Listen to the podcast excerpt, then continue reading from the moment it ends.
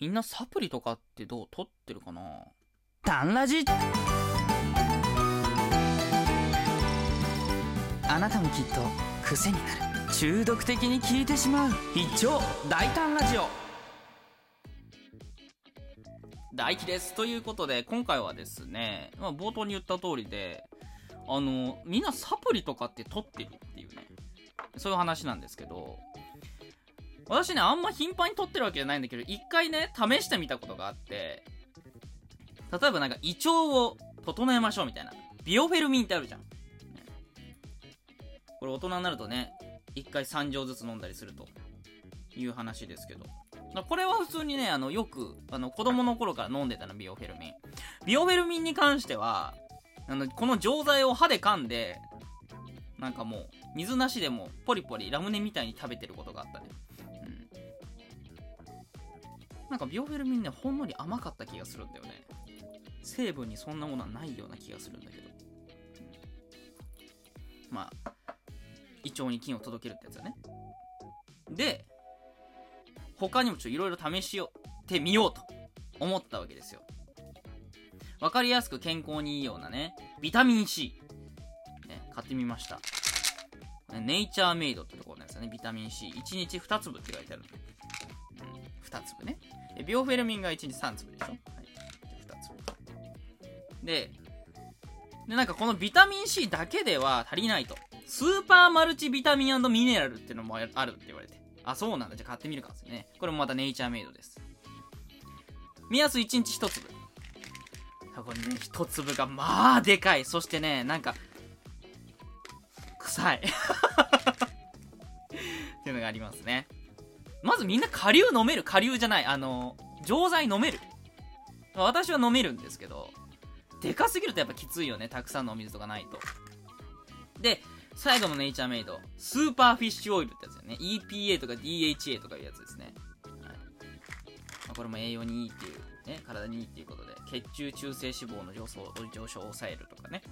うん、言われてますけど、これもいちにちひと粒なんですけど、あのみんなわかるかな、ラックスっていうさ、あのシャンプーの シーエム に出てくるような、あのなんか黄金色の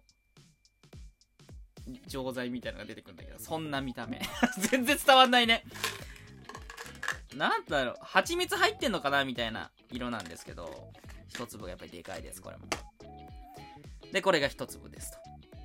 だからビオフェルミンがさん粒ね、ビタミン C がに粒で、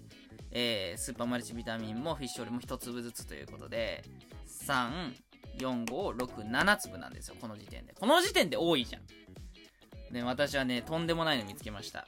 皆さんご存知ですか？朝日から出ておりますエビオス錠ってやつです。これを胃腸を元気にしましょうみたいな、ね、結局あの腸の中の環境がいい人は健康なんだって話らしいんですよ、ね、だから腸に善玉菌悪玉菌がバランスよくいたりして、ね、ヨーグルトだったりさ、納豆だったりさ、発酵食品とかもやっぱ菌がねこう健康的にいるのが理想だと。胃もたれ、消化不良、お腹の張りを解消したりだとか、ビタミンもミネラルもアミノ酸も食物繊維も入ってるとね、栄養補給にもなりますという乾燥酵母でありますというエビオス錠。これ一体いちにち何粒飲むと思いますか？今まで言ったやつ最高でさん粒だったよね。聞いて驚くなかれ、これいちにちなんとじゅう粒、じゅう粒に桁と思って、これ追加したらいちにちじゅうなな粒飲まなきゃいけないみたいな。サプリって難しいね。だからあのー、全然継続できてないんですけど、だからすごいすごいたくさんあるんですよ。これエビオス錠だってこれにせん錠の瓶のやつをね、それしかなかったんですよ、買ったんですけど全然飲みきれてないですね、えー、にせん錠だからいちにちじゅう粒だからね、えー、にひゃくにちぶんですよ。ほぼいちねんですよ、感覚としては、うん、まあそんなことなんでね、健康を維持するのにはサプリも大事ですけど、やっぱり普段の食事のバランスが大事なんだろうね。そういう食事バランスとかさ、そう考えるとね、実家とかにいた時は親が毎日考えてくれて作ってくれてたんだなとか今思いました、うん、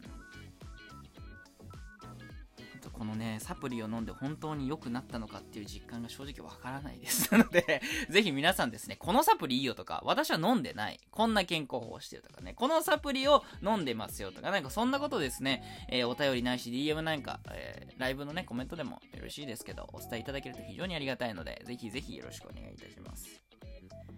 さあということでね、本日の話はここまでです。えー、大輝がお届けしております、必聴大胆ラジオ略してタンラジ。えー、本日のテーマはここまで。えー、タンラジではですね、皆様からの提供希望券をお待ちしております。ぜひですね、えー、こちらの番組からですね、ギフトを送る欄がございますので、そちらからですね、提供希望券いただけますと、冒頭にてお名前を呼ばせていただきますと。ね、その回の収録の提供ということでね、名前呼びをさせていただいて感謝を伝えさせていただくようになっておりますので、ぜひですね、えー、よろしくお願いいたします。それではまた次回のライブ収録でお会いいたしましょう。